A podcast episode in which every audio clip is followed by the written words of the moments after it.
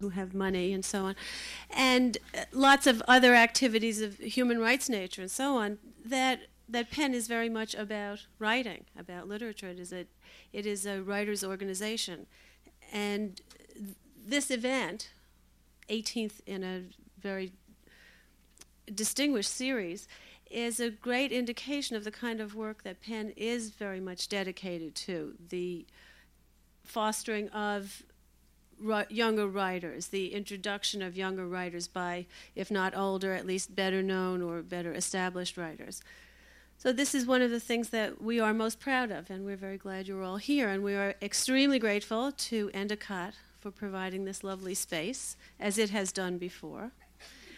Incidentally, you should know that that these events are not just a way of hearing each other read, but in many ca- occasions, um, writers have found agents, editors, publishers, and so on. So, um, anybody up here is fair game tonight, let us say. The piece of paper that you have on your chairs, if you hadn't noticed, has a date that, if you hadn't noticed, is not tonight, but in fact, this is happening today, October 17th. No smoking. Um, after the readings, there will be a reception. The readings will be presented and introduced in the order in which they appear on the program. Maria Irene Fornes will present Ana Maria Simo. Joyce Johnson will present Nancy Sales. Molly Peacock will give us Suzanne Rhodenbaugh, or whatever. Sorry. Mona Simpson will introduce Michelle Owens, which means that Maria Irene Fornes will come first. Thank you all for being here.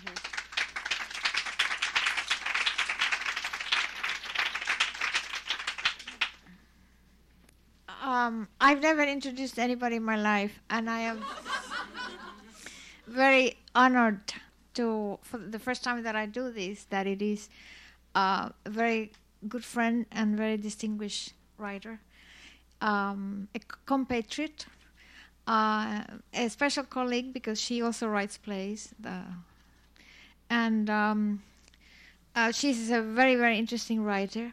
She left Cuba in 1967 and uh, went from Cuba to Paris, where she lived for six years. Uh, and then she came to New York in 1973, and um, started writing plays. She she had written um, stories in Cuba in her teens, and then um, had um, for many reasons that she prefers that I don't I don't I don't remind her because there there were dark years that she doesn't want to to remember. Um, and she said, "Don't talk about it," and I said, "I won't." And I I am I had no intention of talking about it but here I am, and I think what else could I say? But but what uh, the, her writing history, and this is part of it. Um, the, um, she uh, started writing plays. Um, uh, what she wrote earlier was stories, and then she started writing plays. Her involvement with theater is um, uh, probably in some ways had to do with environment and but but I think uh, probably uh, uh the reason why she uh, writes uh, theater and, and her theater uh, that she writes is so good is because her writing has such powerful imagery that uh, it really enriches uh, a stage um, with uh, with her writing. this um, what she's um, reading tonight, however, is not a play; it is fiction. It is. I believe her the f- her first novel, and and it is in in in in in the in the process of being written. Um, she, um, however, already wrote a film based on this novel, and and not only wrote it, but she wrote it and and uh, and produced it and directed it, uh, and it was shown in in a, a film festival uh, just about a a month ago or so, two or three weeks ago. So she's a very a very productive and very uh, very active person. I won't say any more. Ana Maria Sim.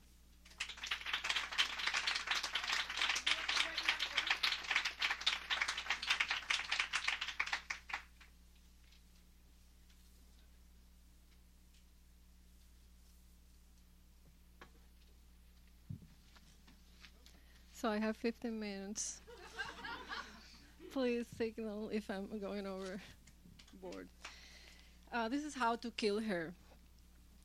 One, can you hear me? More, Betsy painted her last nail. She turned off the bedroom light, and her nails became a deep red wound in the dark. A few minutes later, she was walking on the snowbanks of Avenue C, protecting her lips against the bitter wind with an ugly Indian scarf stolen the night before from a restaurant coat rack.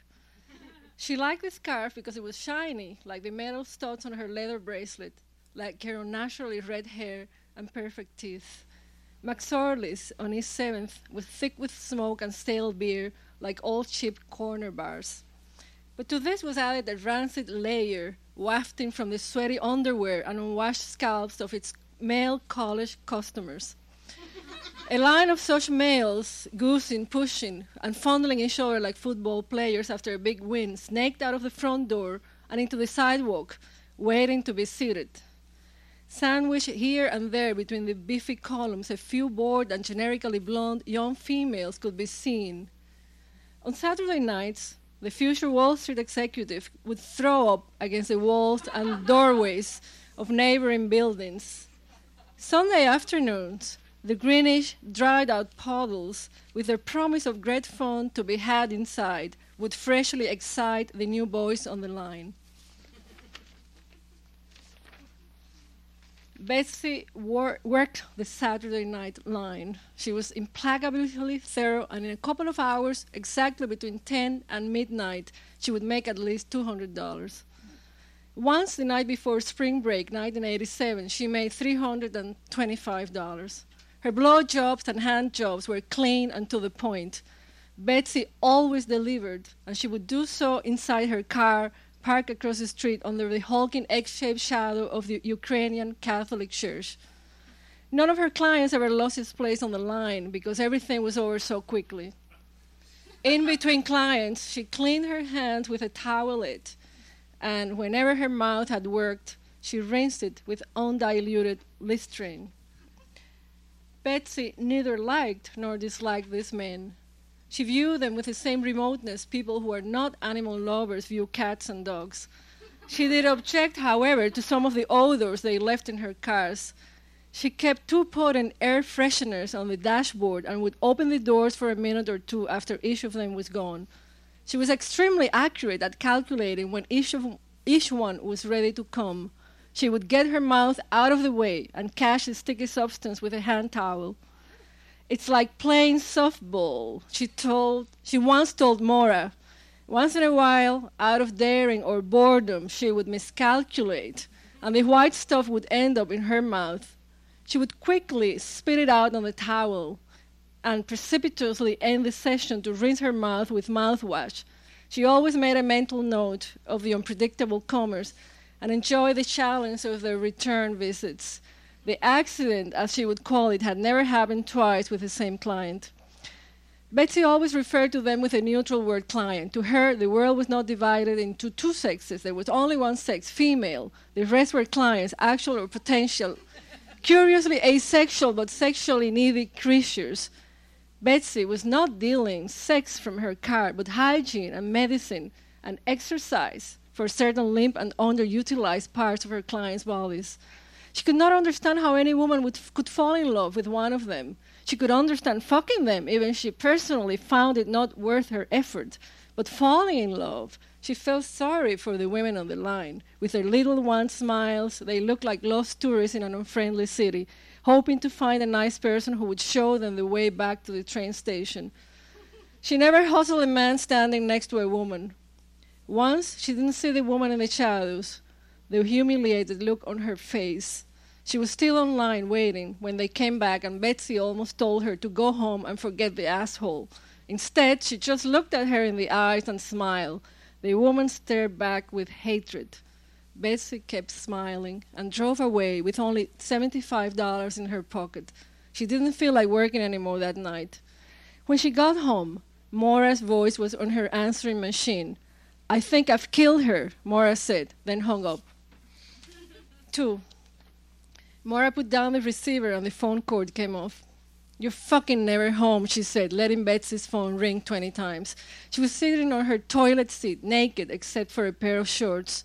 All the bathroom lights were on, bouncing harshly against the white tiles. She was sweating. Where are you? Mora had always wondered how Betsy made a living. In the seven years she had known her, Betsy had never held a job. Every few months, Mora suspected that Betsy was a call girl. She imagined her having two, maybe three steady clients, preferably old men who she would see once a week for a large sum of money. Mora could accept Betsy having a maximum of three steady tricks without it affecting their friendship. More than that seemed problematic because it was not financially efficient and maybe pointed to some kind of unpleasant lack of control on Betsy's part. If there were only three a week, Betsy would have to charge each at least $100, maybe even 150 What can she possibly do to be worth so much money? Maura could not imagine Betsy having conventional sex with these or any other men. Maybe she whips them. Maura noticed that her toenails needed to be trimmed. She took a pair of scissors from the bathroom cabinet, but her hands started to shake, and she was afraid to hurt herself. She dialed Betsy's number again and again. She knew that Betsy could whip people. Once, during their brief affair, she had asked Betsy to spank her with Laurie's tiny horse whip. Betsy had done it until her arm hurt and Maura's ass turned purple, a darker shade than Betsy's hair. Maura wanted to find out what pleasure had she given Laurie when she had whipped her at her request. She found out nothing. After this failure, Mora hid the tiny whip at the bottom of her laundry bin, and Laurie, already opaque in her memory, became totally dark, unreadable. Laurie would not answer Mora's annual phone call and letter, so she could not be brought back from the ex lover's grave to explain. This fucking thing sucks, Betsy said, throwing the tiny whip across the room, not knowing had never bothered her. Mora tried Betsy's number again and got a busy signal. Her whole body was shaking now. The phone kept slipping off her cold hands. Was she home? Was someone else leaving a message on her machine? It's an emergency, she told the operator, tightening the receiver to her ear with both hands. The operator clicked switches, trying to bump off the intruder from Betsy's line. Mora looked down and she suddenly saw Elsa there at her feet her brown hair loose and full, her eyes closed, her dark lips open, her cheeks flushed, sleeping maybe, except that there was a tiny pool of blood where her right ear, small and delicate, touched the white tiles. 4. The flower shop was like a battlefield after a carnage. The aroma of crushed stems littering the ground as thick as gunpowder a few yellow gladioli nobody wanted remain in their filthy vases. The morning light coming through the glass window quivered between sunshine and freezing drizzle. A very old man emerged from the bowel of this vegetable verdun, this rotten antietam. He was as filthy as the gladioli vases, and he stank. Mora asked to see the roses. The old man disappeared to the, to the back of the store. His odor lingered, and she held her breath. He reappeared, holding twelve dark red roses. Each had, a, had the long, strong stem, the firm, tight, elegant head Mora had read about. She let her breath out in an explosion that swept away the dust from the counter. But the roses didn't move.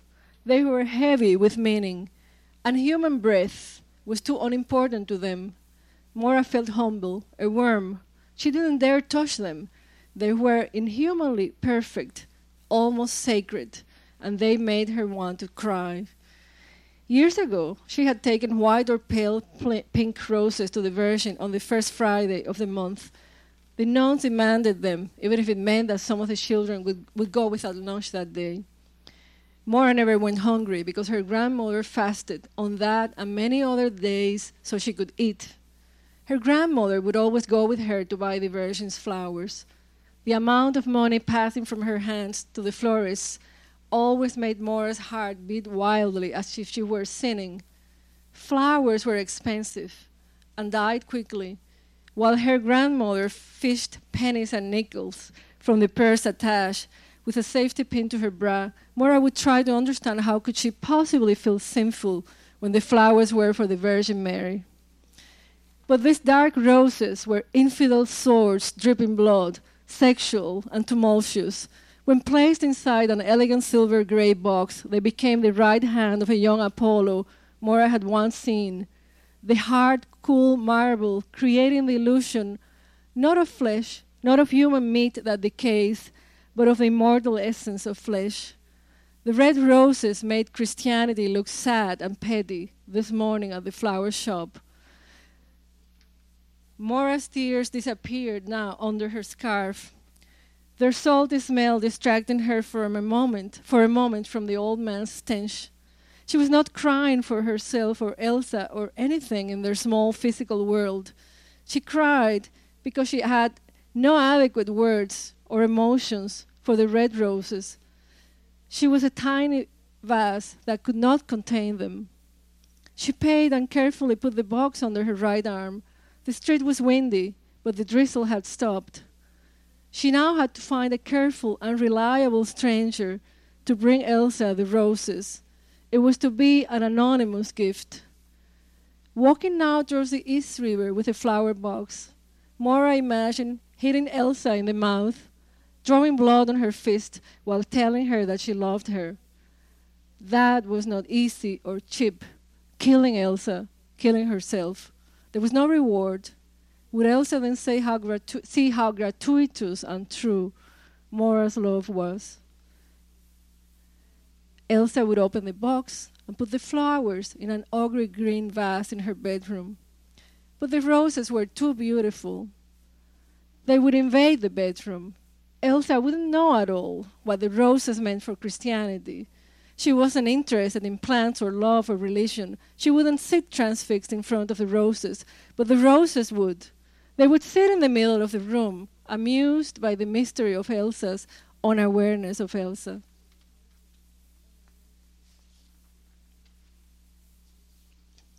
Chapter 6 Two things Mora does not allow herself masturbate to Elsa and think about the other woman. It's three in the morning, and Mora can't sleep. Lit by the street lamps, the snowfall is creating an aurora borealis inside her bedroom.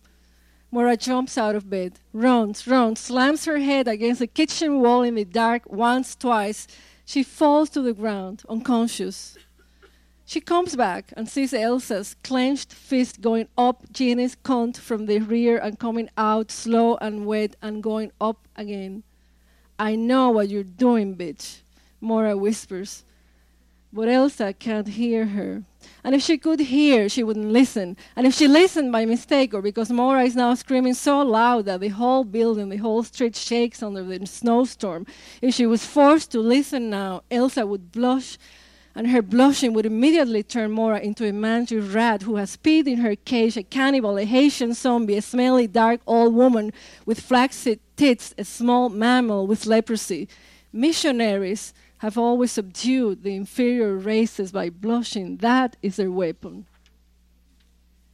Mora crawls back from the kitchen into her bedroom, crawls back cockroach style into her bed, and the walls and bed sheets are blushing and lowering their sensuous eyelids, covering their pale blue eyes in embarrassment before her savagery.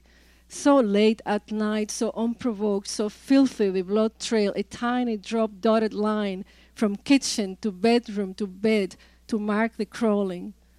The short, dark creature Maura stuffs bed sheets in her mouth and gags. Oh God! In a spasm, she kicks her alarm clock on the floor against her will. She's afraid she'll shit in bed. Mother of God, I hate hating. I hate being hateful. I'm afraid I'll get cancer. It's not her fault, it's fate. Sacred Heart of Jesus, make me humble, compassionate, accepting, help me not be unclean. Maura drops on her knees on the floor from the bed, hurting her knees. She promises the Virgin Mary that she'll walk on her knees on a trail of uncooked rice from her bed to the kitchen and back until her knees bleed. If she helps her forget. Mother of God, I wouldn't mind this as much if I could imagine fucking Jeannie myself, but I can't. She's got no cunt and no brains. Not to be able to sleep because of a countless brainless other woman made Mora so violently angry that her head and neck went through the bed's wooden headboard grill, and she spent the rest of the night trying to free herself. Seven. Once before in her life, Mora was lonely and unhappy, and she turned to men. She would run out of her tiny room in the Bowery and roam the side streets, her heart beating, her fingers cold in an anxious sweat, her eyes unable to rest. She would fuck men in hotel rooms in East Houston or Chinatown. The warm, furtive human flesh appeased her for a while. The anonymous weight smothering her slight frame against the bed was particularly comforting, like a teddy bear, a blanket, a pair of felt slippers. She smiled and nodded, but never talked to them, never saw them a second time. She would rip up the little pieces of paper they would give her with her phone numbers and throw them in the mud thick Bowery gutter as soon as they turned their backs. Sometimes she would stay alone in the hotel rooms after they had left, enjoying a half hour of calm on the stained, cigarette burned bed sheets of the Bowery Arms, the Prince, the Bedford. But she was 22 then and suffering for the first time from a woman. All these years, Maura had thought that something like that would never again happen to her. But now she felt the same pain on her neck, her chest, her right ankle, a pain that seemed to flow with her blo- blood and go into her bone marrow and her hair follicles, a pain on the tips of her hair, on her eyebrows. And she thought again about men a, ma- a man walking his dog across the street saw the dark haired woman at the window open her mouth as if to scream, but no sound came out. Soon after, Mora realized that she wasn't longing for a man, but for a lesbian whore who, for a fee, would fuck her and hold her while she cried, understanding all, expecting nothing in return. I need a lesbian whore with a heart of gold, she said. But there was none.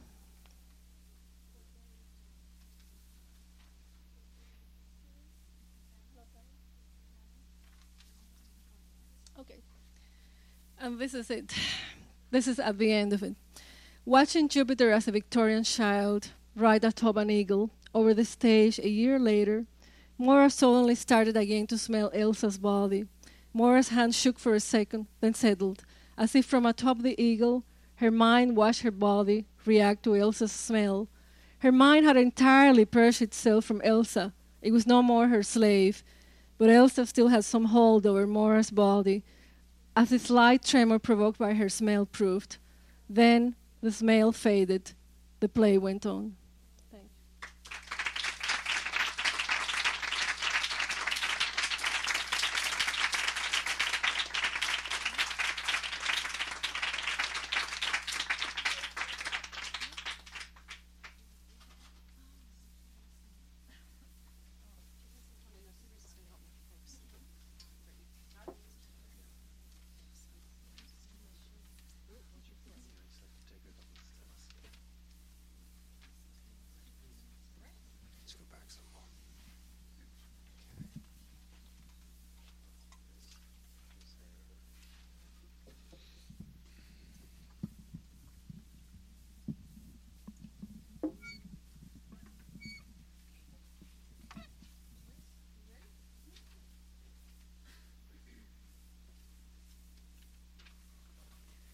When a teacher walks into the first session of a writing workshop, it's a little bit about the way you must feel coming here tonight.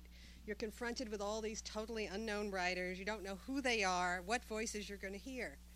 If you teach in a place like Col- Columbia, you often have some wonderful surprises. There are strong individual voices that stand out right away.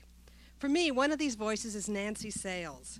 Her writing is full of such quirky verb, I think I could always pick it out of a crowd. The voice races forward, making you laugh, making you think, making the most unexpected connections. Nancy Sales graduated from Yale in 1986 and won the 1985 Willits Prize there for a short story. I met her at Columbia in her first semester there last year. She grew up in Florida and in New Hampshire and often writes about those places. She spent a couple of years in Japan teaching English. Now she lives in Brooklyn and is writing a novel. Tonight she's going to read to you from that manuscript. Nancy?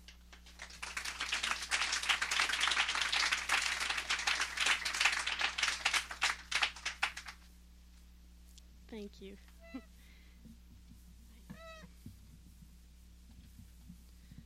I'm very nervous. Something happens, call 911.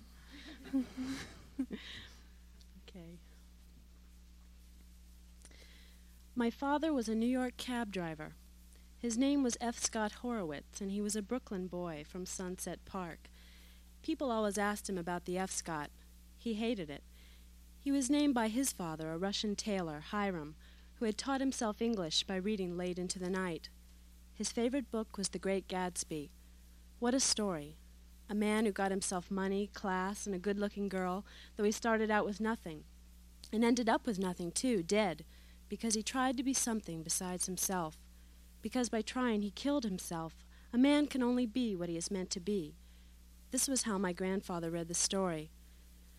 But I think he liked the thought, too, that a man, perhaps an American man from nowhere land, might one day throw a party with an orchestra and opera stars and slender women loping about.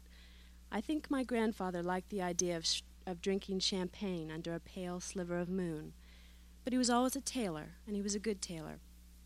His favorite scene in Gatsby, actually, was the one where Daisy cries over Gatsby's beautiful shirts. He read, they're such beautiful shirts, she sobbed, her voice muffled in the thick folds, and he thought that this was one of the wiser and more poignant moments, although he couldn't say exactly why. My father disliked his name because he thought it was pretentious, although he never said so to my grandfather, and because it, it drew attention to himself. He hated anything that drew attention to himself. He seemed to have inherited nothing from his father, who was short and round and rather outgoing and rather sentimental except for his love of words and books. By the time he was eighteen, my father had read thousands of books, all of those lining his father's shelves, and more from the Brooklyn Library, where he had spent a good deal of his adolescence. It wasn't that he was unathletic, unattractive, or misfit, or sickly, as is so often the case with us ordinary bookworms, our teeth hanging on to the pages for dear life. On the contrary, he was tall, thin but muscly, and handsome but he looked smart and analytical more than handsome. At a young age, he had that look of an old soul, of somebody who watches and has somehow been watching for a long time.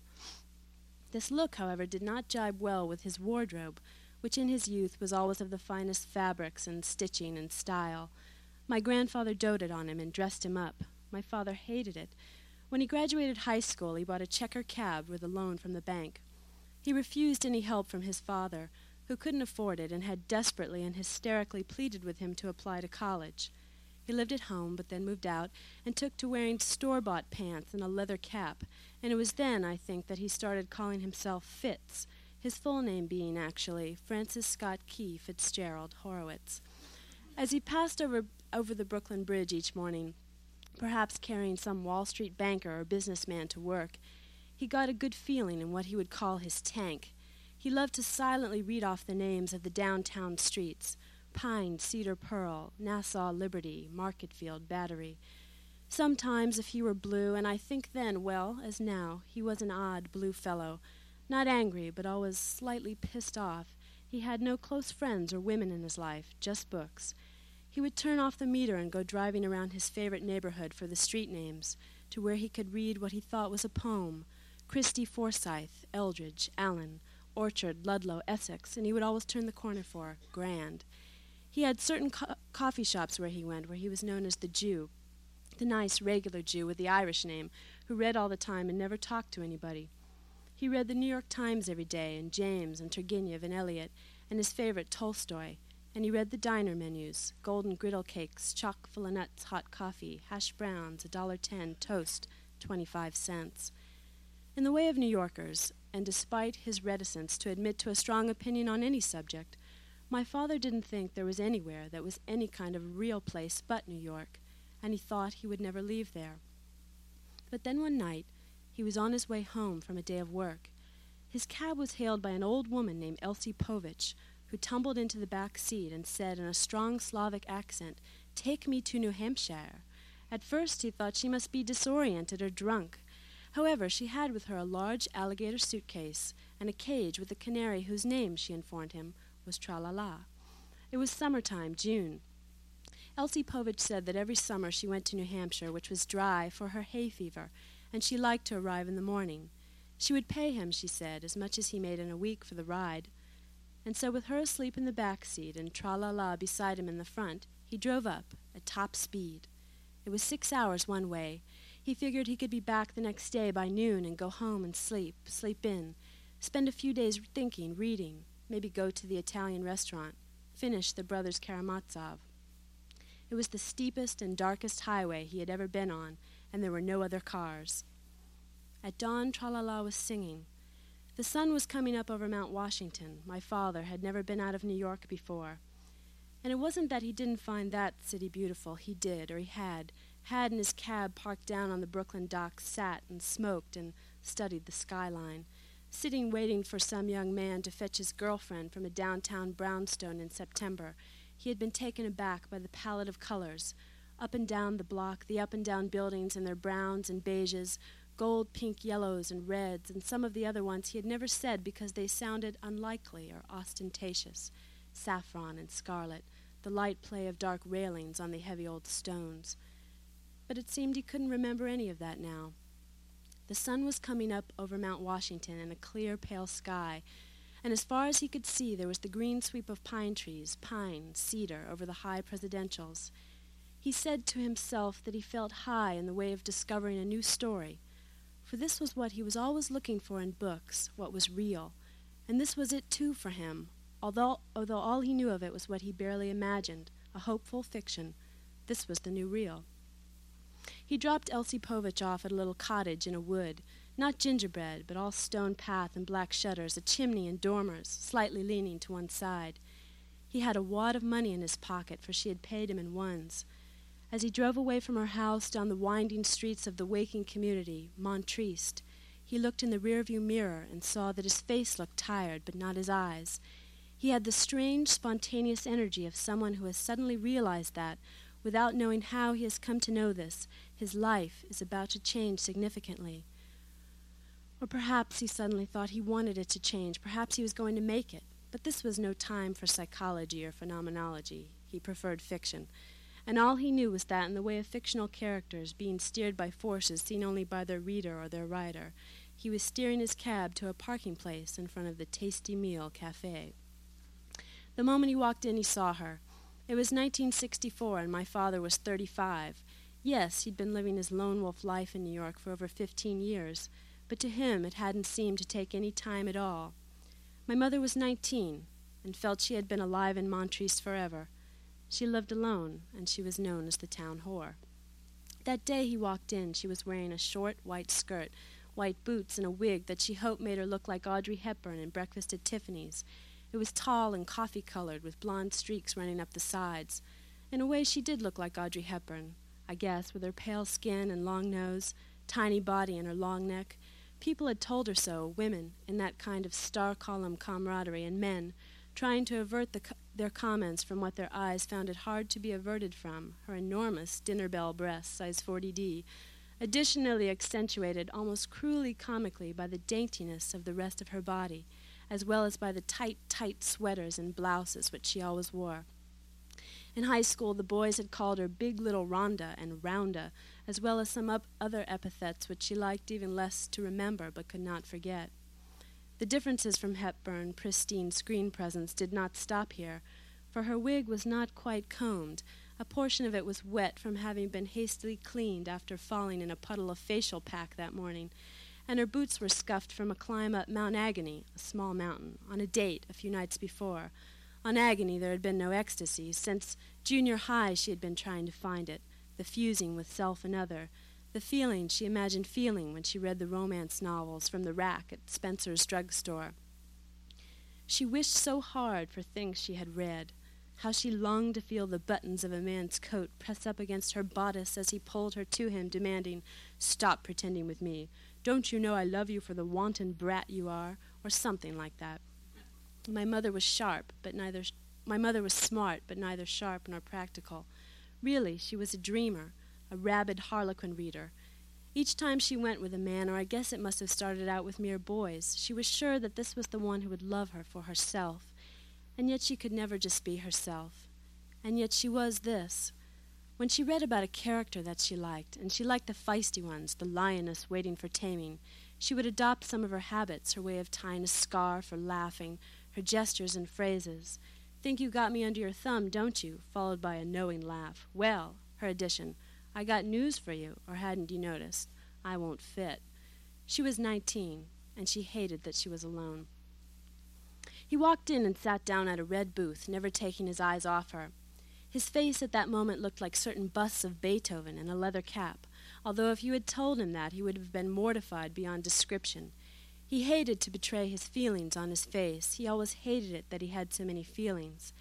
It was 6 a.m., and she was there behind the counter serving breakfast and trading banter with the factory workers and truck drivers who came in every day to eat and see her serve.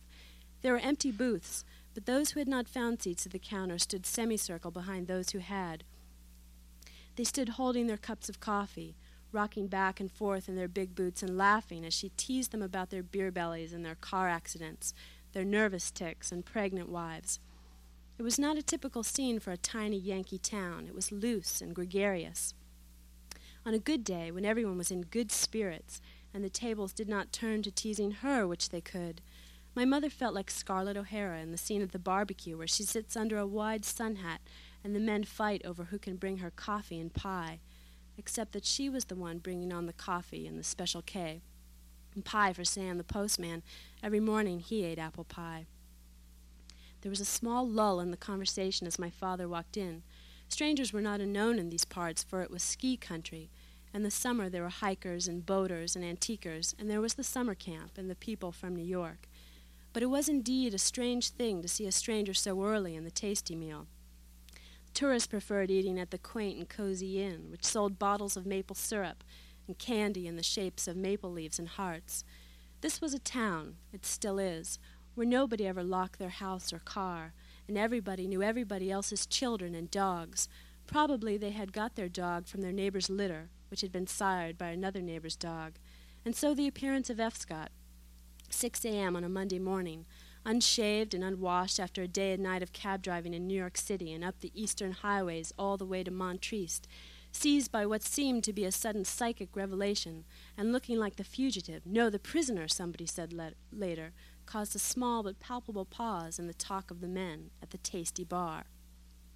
My mother, with her love of romance, an unwitting knack for prophecy, always said that he appeared to her like a falling star.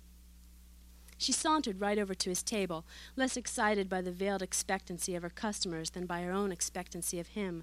His eyes were burning, and she took them to be burning eyes. She had seen him see her walking in. What'll you have? she asked. She hoped nonchalantly, her head and her wig tilted to one side. You, he said, at which there was a nervous outburst of laughter. Scrambled or over easy? my mother asked. The men's laughter became hysterical and ribald. Fitz continued looking at her intently. He lowered his voice and said, I want to marry you. A man slapped the counter with a flat hand as if this were the funniest thing he'd ever heard. Plates and forks rattled as the cook popped his head out of the kitchen to see what in the world was going on. A man choked on his toast. Another slapped him on the back, cry, smiling, crying over to my father, Oh, no, you don't, my friend. My mother felt funny. Isn't it a little early for drinking? she asked loudly. Hey, what's this guy been drinking? Then he reached out for her hand and brought her down close to him. And no one else heard him say, do you know about DNA? Do you know about the double helix? It's like that. Oh, please don't go away. My name is F. Scott Horowitz. My father's hands were shaking. His heart was racing as he sat waiting that day for her to get off her shift. He sat in his car smoking, parked by the side of a road that looked over the mountains. He had bought a map and was learning the names Lafayette, Cannon, Washington, Adams beautiful, strong names, but his mind kept going back over her beautiful, exposed face. And he worried whether she would be there waiting for him to pick her up at two o'clock, and he wondered whether he should step hard on the gas and drive away. Cars were such cruel things, he decided. They could reverse out of promises so quickly and completely. But they were also like magic carpets, and this perhaps like time travel. He had come into another time and place, and now, he thought, could he ever really leave? With this detour, had he not changed his future, if not his past? But he decided he was thinking too linearly, five and ten cent sci fi, too legalistically, nor was it a matter of mere predestination. He never doubted that he had done the right thing, but as much as he wanted so badly now and for once to have a pure faith, he sat and wondered why what he had done, was doing, was the only thing. He sat and waited and worried and smoked, but to his surprise the time flew. He could see the mountains. He could see my mother's face. Despite everything, he felt wonderfully strange, suspended, and light. He guessed, if there were any words for it, he had fallen in love at first sight. He picked her up and drove them to a clear, secluded place. Gorgeous day, isn't it? was all she'd ventured to say. And although she'd sworn to herself that this would be the time she'd wait and make him wait and tease him, for he was so self serious, it would be so easy. The way to really get a man, they said, was with teasing. And although he made no speeches as he had in the cafe, though it was weird, frankly, this was what had moved her, had made her run to Woolworth to buy a new scarf, perfume, and lipstick before she came to see him again although she knew nothing of this man as he sat on a summer afternoon in his taxicab car, looking at her with burning eyes and hands trembling as if from fright. Well, this was what she did know then, that he knew nothing about how to start it up with her. But this excited and gratified her, for he was quite a bit older, and this also made her feel wistful, although her face showed nothing but acceptable, slow eyed Hollywood lust as she went down to unzip his fly, feeling suddenly like a mother undressing her baby for there was something so gentle and innocent about him, grumpy faced baby. A lump grew in her throat at the thought of ending this era of mystery, his and theirs, so short, ending something that belonged to and was continually taken from the earth, and could only be returned, she thought, suddenly worriedly, wistfully, peeling back his boxer shorts, she thought, by having a child. But she fought down that pain as best she could, and put on her best exotic woman with erotic knowledge face, for he knew nothing about her. She could be anything she wanted with this stranger. And she whispered huskily to him, I think you're going to like this. I know how to do it real good. But he whispered back, Oh, no, no. Come to life again, perhaps, by the thought of life that had entered into her head as it bent down into his own. No woman had ever gotten close enough to him to get this close to him. The sight of her coming had frozen him for a moment, but now, now he pulled her gently up by the armpits and looked into her coffee colored eyes. For the past year, she had been seeing herself from the inside of a coffee cup. He looked at her so long and lovingly, though to her it seemed some kind of strange amazement. Something told her to take off her wig. She did, placing it in the back seat. It rested there like a little sleeping hedgehog. She patted her hair self consciously it was pinned up and not quite clean that day. She did not look at him. She looked at him. And she could see he was intelligent and that he would not hurt her. And suddenly, cleanly, quickly, all her plans for the cute, sharp things she would say and do with him fell away like sl- slick curtains sliding off a rod.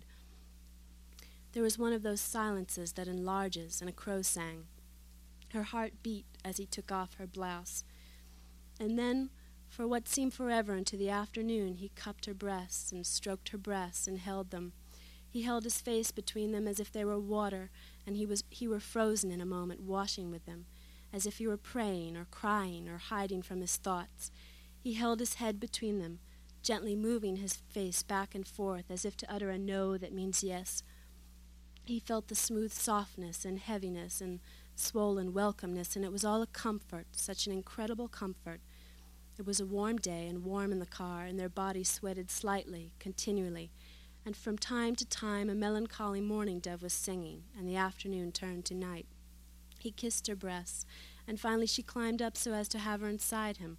She was riding him in the motionless car, and still he was having her breasts and taking her breaths, and then it stopped. They shuddered away from each other, these two people who would never know each other Rain had started on the roof of their car, and they sat there in the dark, feeling suddenly nothing for each other, nothing against each other. My mother, suddenly remembering when her mother was still alive. It was morning, and she was braiding her hair before school, that was all.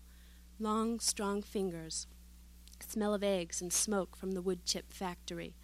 Plaid nightgown, a faceless face. My father remembering walking with his father on a Sunday in Prospect Park, His father's shoes were shiny, very shiny. The tips of them sparkled in the sun like spots of water as his father walked along quickly, a little bouncy, and he, my father, kept trying to keep up.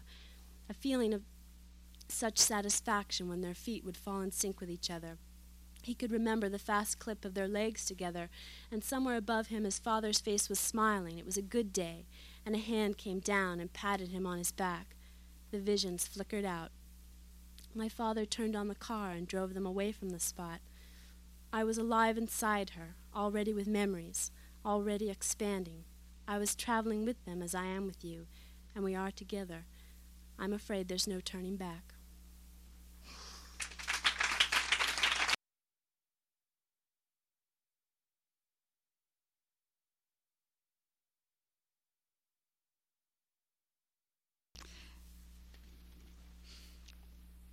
I um, met Suzanne Rhodenbaugh in the best way that a poet can meet another poet. Uh, I met her through her work. She's uh, not a student, she's not a friend. I never laid eyes on her until this evening. Um, I came upon her work because she was a finalist in the Barnard Women Poets series last year, and uh, I read her manuscript, Lick of Sense. What struck me about the best of her work is that it succeeds in combining both narrative structure and lyric impulse. Perhaps that is because her background combines seemingly disparate elements. She spent the first uh, half of her life in Georgia and Florida, and then after college and growing up a little bit, she went on to do poverty and civil rights related work uh, ended up working for the United Mine Workers Health Program in Pennsylvania, and then as a community organizer and political activist in Maryland. Now she lives in Connecticut, and I hope you'll take a look at the yellow sheet that you have in front of you, um, because writers go to such lengths to accumulate those credentials. Um, Suzanne Rhodenbaugh's gift for brashly unfolding a narrative and thoughtfully exploring an idea makes a poetry that's in fact hard to buttonhole, but I find, at any rate, and hope you will find, easy to embrace. So, welcome to Suzanne Rhodenbaugh.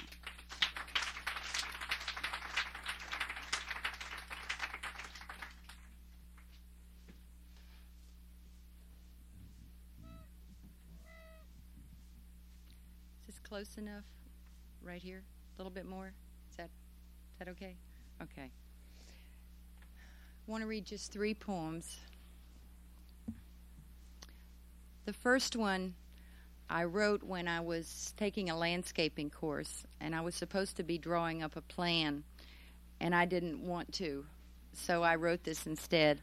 Uh, it's called uh, The Plan for My 40s. I'm going to let everything pink and scarlet cover this blue house some trumpet vines, some clematis. There will be trellises, loops to pass through into my incipient gardens. I'm going to grow pink astilbes that flourish in shade, and elephant ears, and maidenhair fern, and some tall white cimicifuga. And in the hottest part of summer, the pink veined caladiums will bow in the corners. The ostrich ferns look up, knowing how bodacious they've grown along the back fence of my plan. Sweaty at the end of a day, I'm going to drink two gin and tonics. Lit only by a pink shade lamp, I'm going to read in the tone deaf dark. Before all this can happen, the blue allium puffballs will rear up prim and stalky, begging to be cut, and I will cut them. Now I know it'll all come back. I'm going to love the worm rotted wood stump, the dying vines of last summer, and the roses cut back to stubs and looking peaked. This is my bare yard. This is what I make of it. I'm going to work so hard and then I'm going to languish in the full of it. Reclaiming my name O'Hara, I'm going to let the falling down sounds of my surname drop around me. I'm going to inhabit O'Hara. Okay. The second poem is called The Shed, and it's preceded by a verse from Ecclesiastes, which reads For to him that is joined to all the living, there is hope for a living dog is better than a dead lion.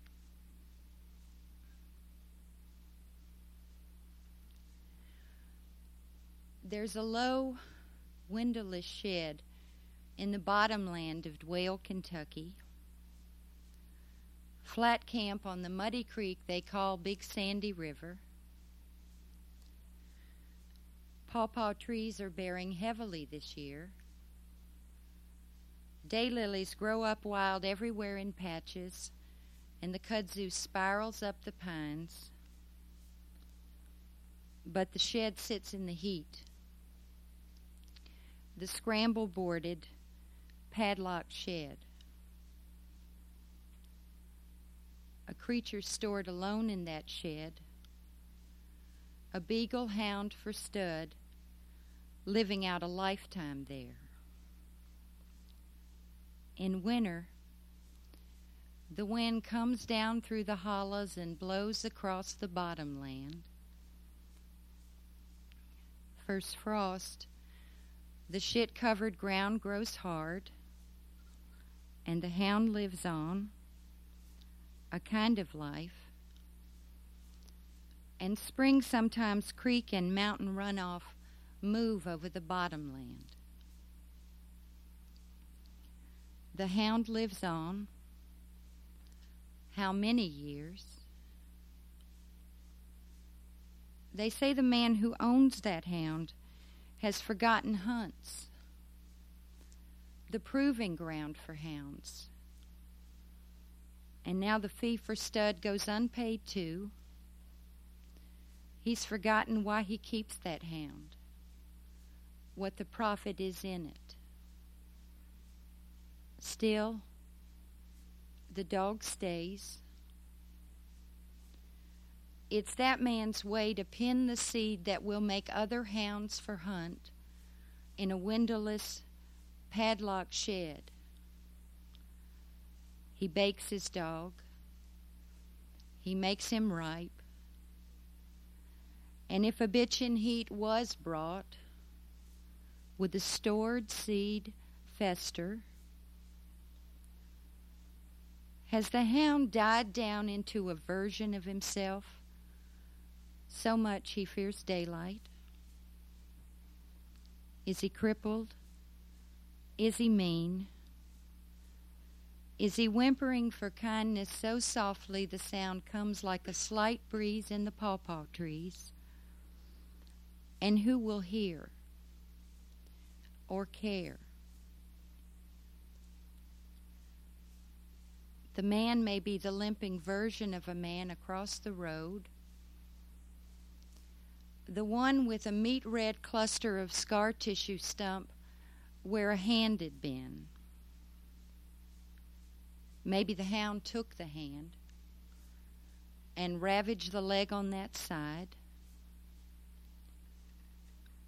Or maybe it was the old story the price the mountains take to take the coal. And maybe after years at low coal and hard times, the man wanted not even the hunt. The tear in the white tailed deer for his pickup hood. Not even that. But a price for stud. And then that price forgotten and only the man's way going on. I know we all lock something up, a kind of life, in heat and dirt and dark. The price we've already paid is reason something's going on for years. Each dog in us is some way twisted not let to run, and held close by in the sickest version of ourselves. But I'm talking here about a living dog, a beagle pup, and not some got up metaphor. I'm talking here about a living dog. From the ridge line, I see the shed and only cry. My hands cut off from will. Words my only cover. That and my easy loving dogs unduly. I know wishes go for cheap from ridgeline and in the bottomland along Big Sandy River.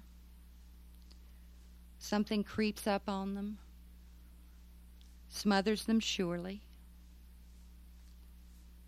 Can I wish an early death, a way out, a piece of someone's hide?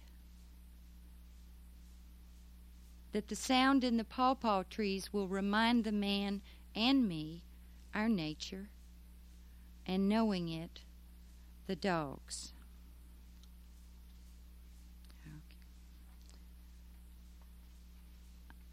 This is the last poem. Agoraphobia means fear of public places, fear of leaving one's home. Uh, this is called the case for agoraphobia.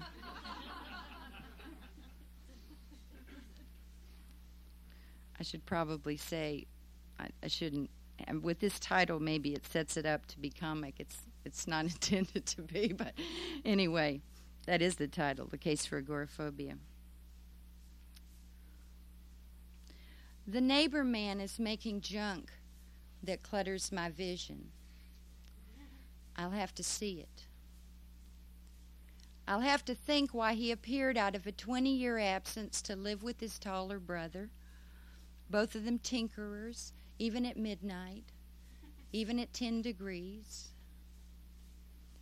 I'll have to imagine their stories.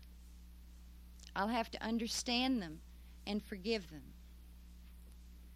I don't want a truck tire in the driveway or a Morris chair losing its stuffing, leaning back and casually accumulating dead mums' heads. And if I go out, there may be some reasonable heartbreaking explanation. There'll be the sickly yellow Victorian with its broken lattices. The old drunk man died there the week his son forgot him. Once I picked his trash can up. That was our only intimacy. The oldsters next door to what was him don't speak any English. What if they cry out? Someone will need something. Someone will intersect me. I'll have to think hard in a sequence toward a solution and offer up my house, my pots and pans so lovingly and slowly accreting meals. There'll be a man with a colostomy.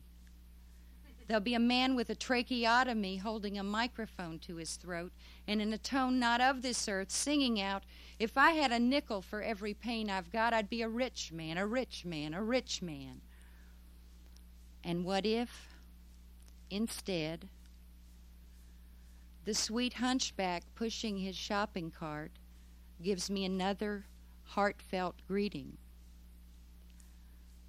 What if he smiles and tips his cap and doesn't blame me or ask for anything, but gamely pushes on toward the caving in mansion, the last palatial house with grounds, the last beauty in this town, and a shelter now for dogs and cats and doves and human men.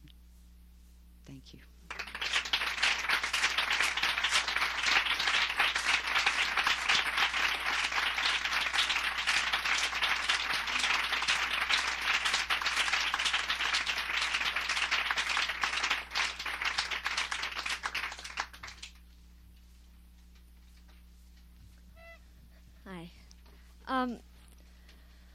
I met Michelle Owen, she was a recent Yale graduate, a writer working at. Can you hear me? A writer working at Columbia's MFA program, and a very mysterious presence in the office of the Paris Review where I worked. Um, dozens and dozens of writers in America became familiar with the particularly distinct letters from Michelle Owens. She was always exceptionally generous for such a young editor. At the same time, her standards were extremely high. She compared every story submitted, however primitive, to the greats. She considered them in light of Austen and Eliot and Thackeray. And though she was one of the most favored rejectors, she recommended very little for acceptance. When she did, it was bound to be extraordinary and immediately went in the magazine.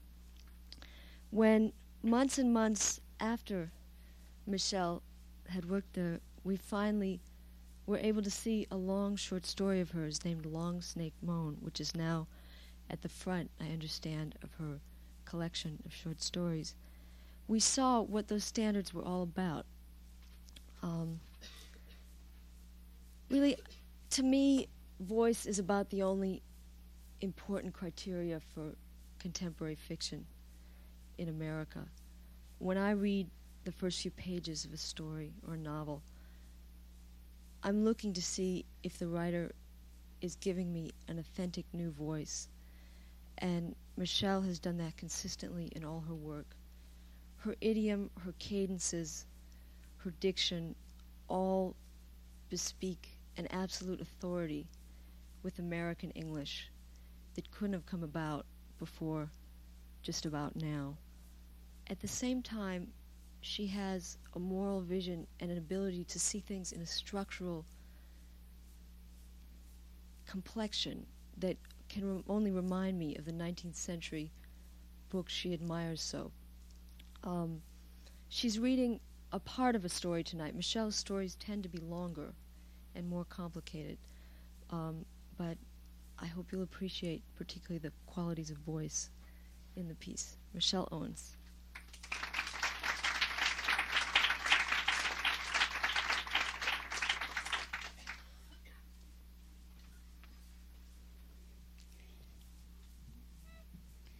Yeah, I think now uh, all I have to hope for is that your standards are lower than mine allegedly are. um,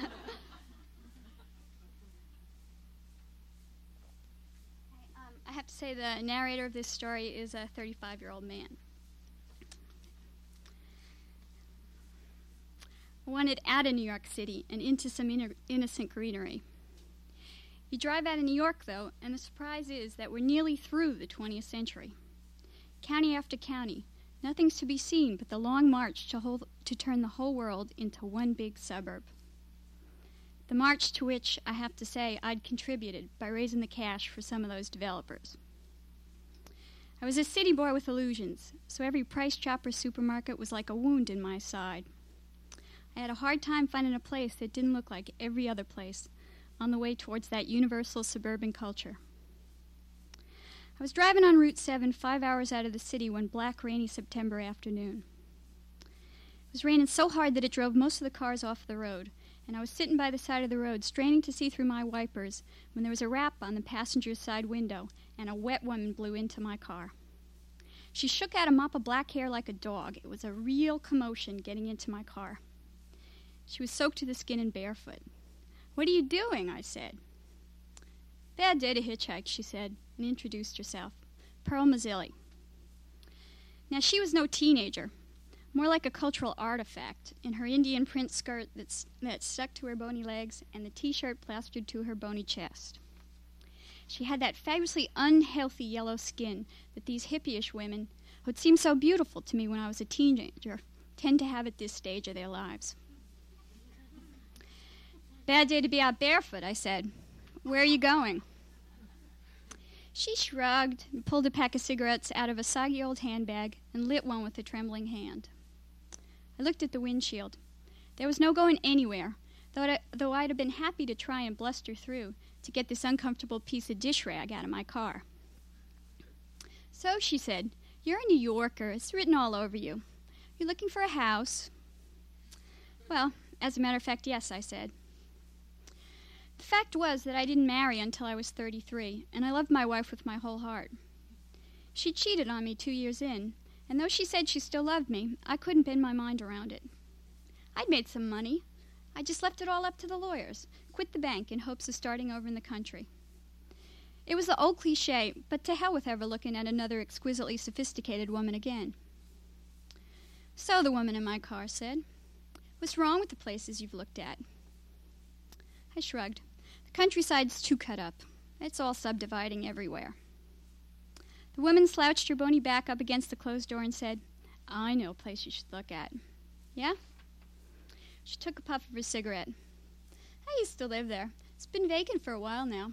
Fabulous house, just right for one person. I'd direct you there if the rain would let up. So, what's so special about this place? I asked her. She laughed mysteriously. It's got that old house magic in spades. Still a real economy up here, real farmers, I said. I didn't know the area at all. Well, she thought I was funny, and she sent her big teeth in my direction for a moment.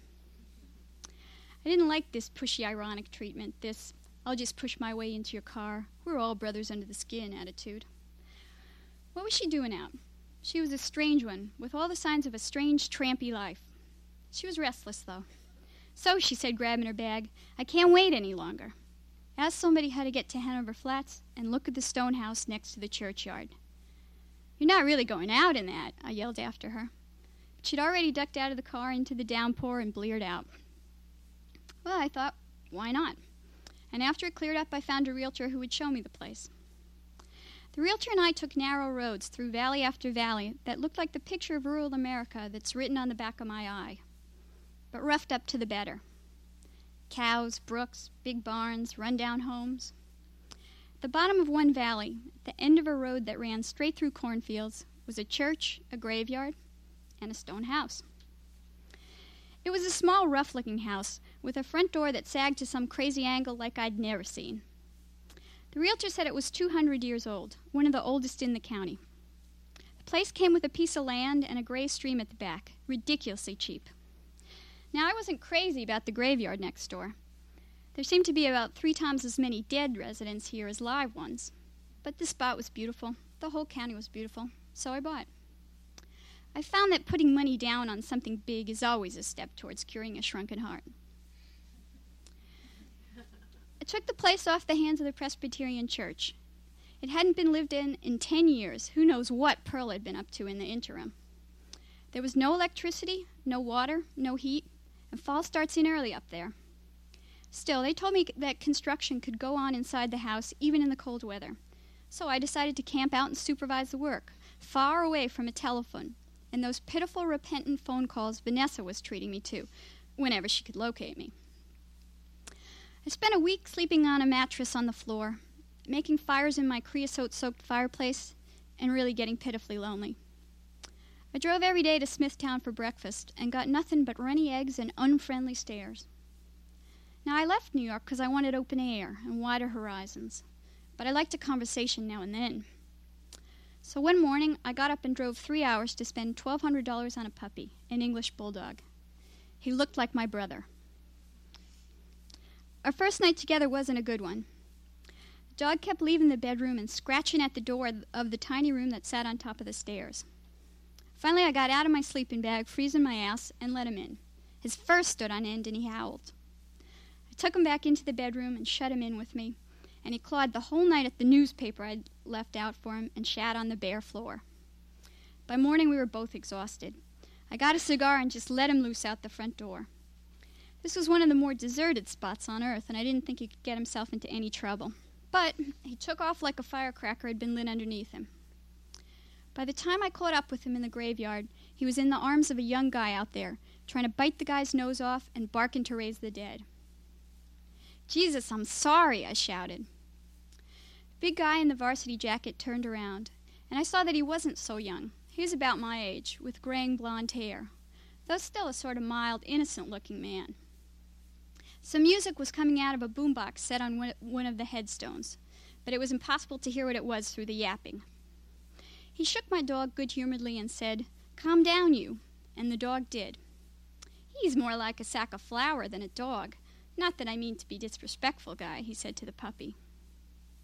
It was a Midwestern accent the man had, not an upstate one. God, where are you from? I said gratefully. So far, the locals won't even talk to me. Ah, it's just a mystery to them, he said, why someone would leave the city and seek this place out. I'm from Illinois and I moved out of New York seven years ago. Are we neighbors? he said, in the most well meaning, friendly way imaginable.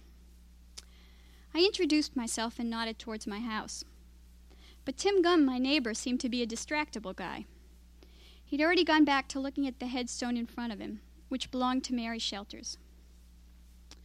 Dead in childbirth in 1818 with the baby buried next to her, and an epitaph that said that all the days of her appointed time did she wait till her change come. Tough stuff, I said. Well, depends on your point of view, Tim said. She lived in a cleaner and better world then. She's probably in a better world now.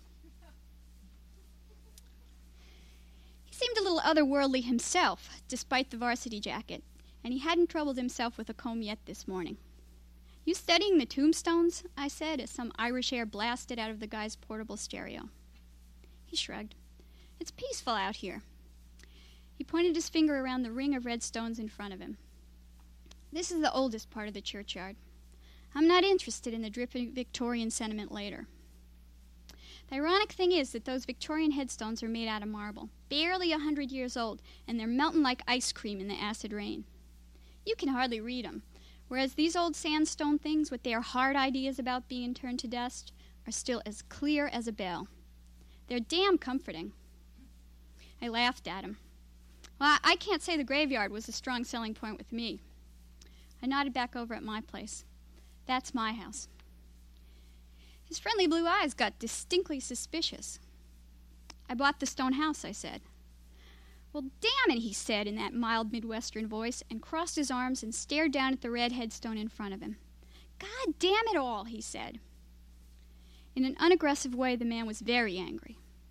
I took a puff of my cigar and wondered about it. Finally, I said, Which is your house? He nodded his stony jaw at a big white house on the other side of the church. Seemed vaguely southern to me, columns and so forth. Great house, I said. It's a stupid house, he said bitterly. Greek revival, stupid period. He'd seemed like a likable guy a minute before, so I stood around for a moment, hoping he'd recover his sociability. Bagpipes wailed out of his boombox into the cold, clear air, and now and then an Irishman broke in and sang about losing his son to America. The guy's music saddened me suddenly and completely. I picked the puppy up like a piece of luggage and headed back into my house, thinking I was going to get no human companionship at all in this county. But the next afternoon, Tim Gunn banged on my door. I opened it, and he looked like he was about to begin an apology, but he got sidetracked and glanced around like a dazzled kid at my place. By then, I'd figured out that he'd wanted the stone house. Want to see it? I said. Nah, thanks. I know it pretty well. How about coming with me for a ride? It sounded fine, just great. Well, it turned out that the guy designed toys for a living at home. One of those jobs where killing time's an occupational necessity. And I was unemployed.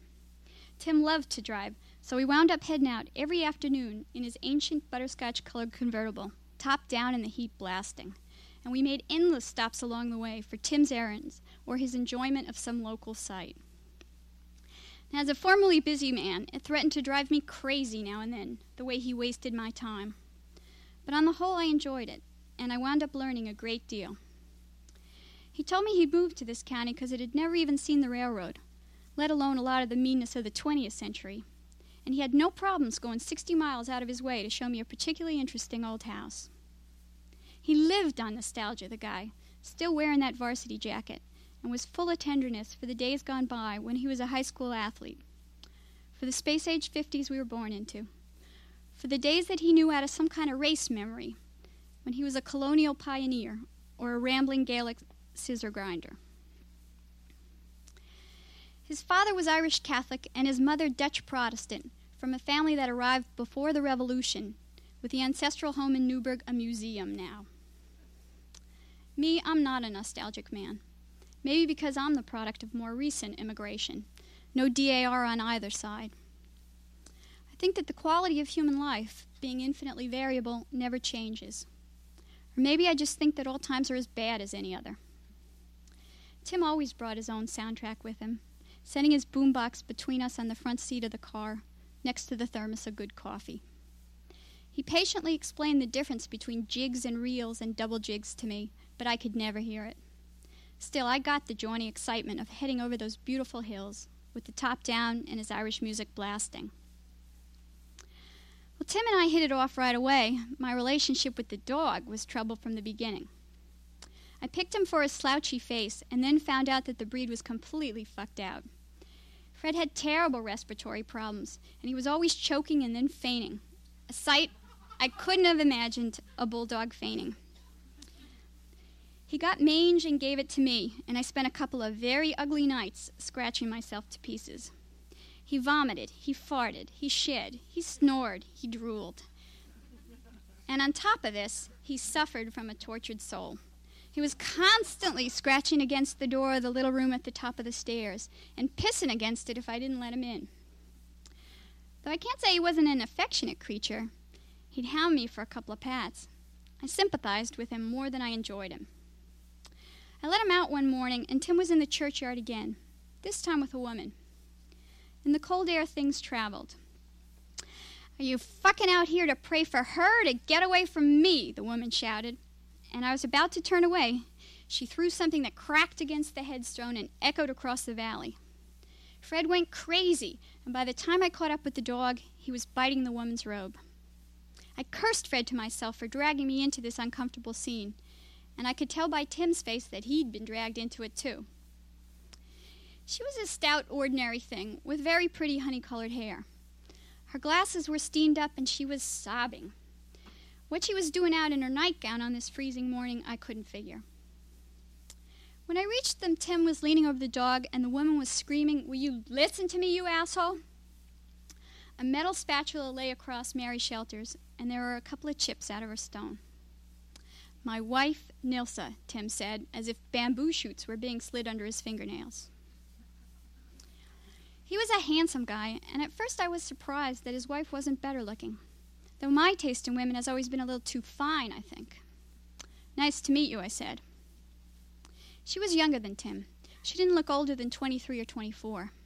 She sobbed frankly for a minute while looking me straight in the face. And when that was finished, she wiped her nose on the sleeve of her robe and said, I heard you bought the stone house. That's right, I said.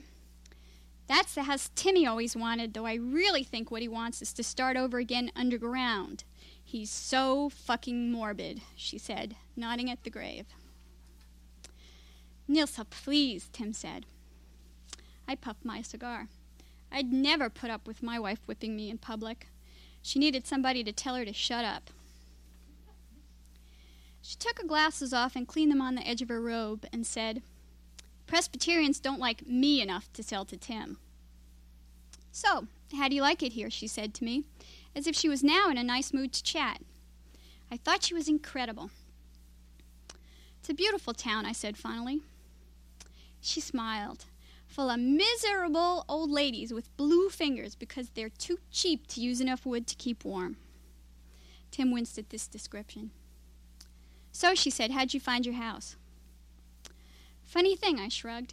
I picked up a hitchhiker and she told me to come here. What's her name? Nilsa said. Tim probably knows her. Pearl Mazzilli, I said. Pearl's dead, Nilsa said, wrapping her robe around her and stamping her feet. I laughed at this matter of fact announcement. Oh, good. No, Nilsa said, wiping her nose again. The last people who lived in that house died right after Tim brought me here. They were a completely unlikely pair for Hanover Flats. The mother dressed in black, and the kids here used to throw stones at her and play tricks on her. Oh, she was just an old bohemian from the city, Tim said with his kinder way. They just didn't recognize the type. She was a witch out and out, Nilsa announced, shivering in her bathrobe. Poor thing, though, the daughter. The daughter was an epileptic. That's Pearl. She didn't seem to have much life of her own at all. She died soon after her mother, Nilsa went on. She had a seizure. She was alone. She cracked her head open. dropped my cigar end under my foot into the brittle grass. The woman said she was Pearl, I said. That's a weird joke. But then she was a weird woman. Although uh, ghostly hitchhikers are a dime a dozen up here, right? Tim smiled. You're lucky she didn't take her head off in the car. New York State ghosts do a lot of that, too. Lucky again, I said, and looked at Mary Shelter's headstone. Death's head carved above her name, supported by angels' wings. Nilsa was still distracted. She looked up. Pearl was a ghost, she announced, terror ringing in her fresh voice. Well, as ridiculous as the idea was, I didn't like to hear her say it. But Tim had the opposite reaction. Little infant, he said, and put his arm around her. Whereas two minutes before, standing next to his little bruiser of a wife looked like the worst that life could deal him, now he seemed to find her completely adorable. He was completely tickled at her being afraid of ghosts. Tim's endearment startled Nilsa a little bit. She jerked her head up at him, but then she smiled and leaned into him. What a weird couple, I thought. They went into breakfast with their arms around each other, looking both ready to collapse with relief at, having, at having hit on a way out of their rage. But whatever peace they made didn't last long. A few days later, Tim knocked at my door holding his boombox, his hair a little wild in his face, and was ready to go drinking at noon.